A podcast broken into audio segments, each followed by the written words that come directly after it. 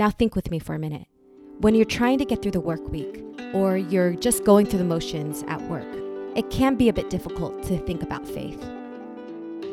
But when Sundays come around, your faith starts to matter. But shouldn't our faith matter all the time? And shouldn't it make a difference in our everyday life? I'm Grace Huang, and I've created Faith Collides for people like me who think faith can collide at work or how we go about our careers. On this show, I get to work out this thinking by sharing the stories behind how faith does actually play into life at work.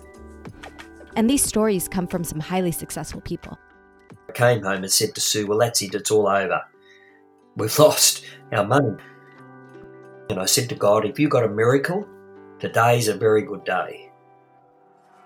There was a time when entrepreneur Peter Irvine wanted to give up on bringing Glory Jeans to Australia. Robert Dale, an expert at military logistics and three-star general, also opens up when he didn't get an important promotion. I was very disappointed personally. My wife, who had moved 30 times over 33 years. Robert didn't get a fourth star and had to voluntarily retire from the U.S. Army. I was trying to use human reasoning to sort it all out in my mind.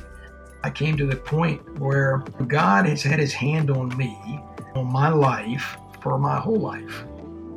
But turning to God shouldn't just happen when things are bad.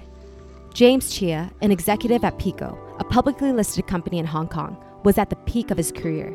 What did you think of God?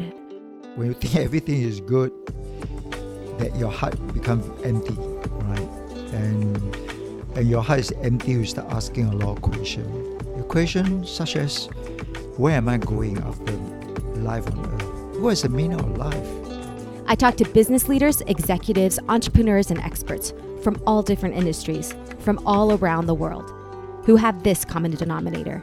And that's how they bring faith into their lives. Be inspired to pursue faith at work. Get insight on your career journey.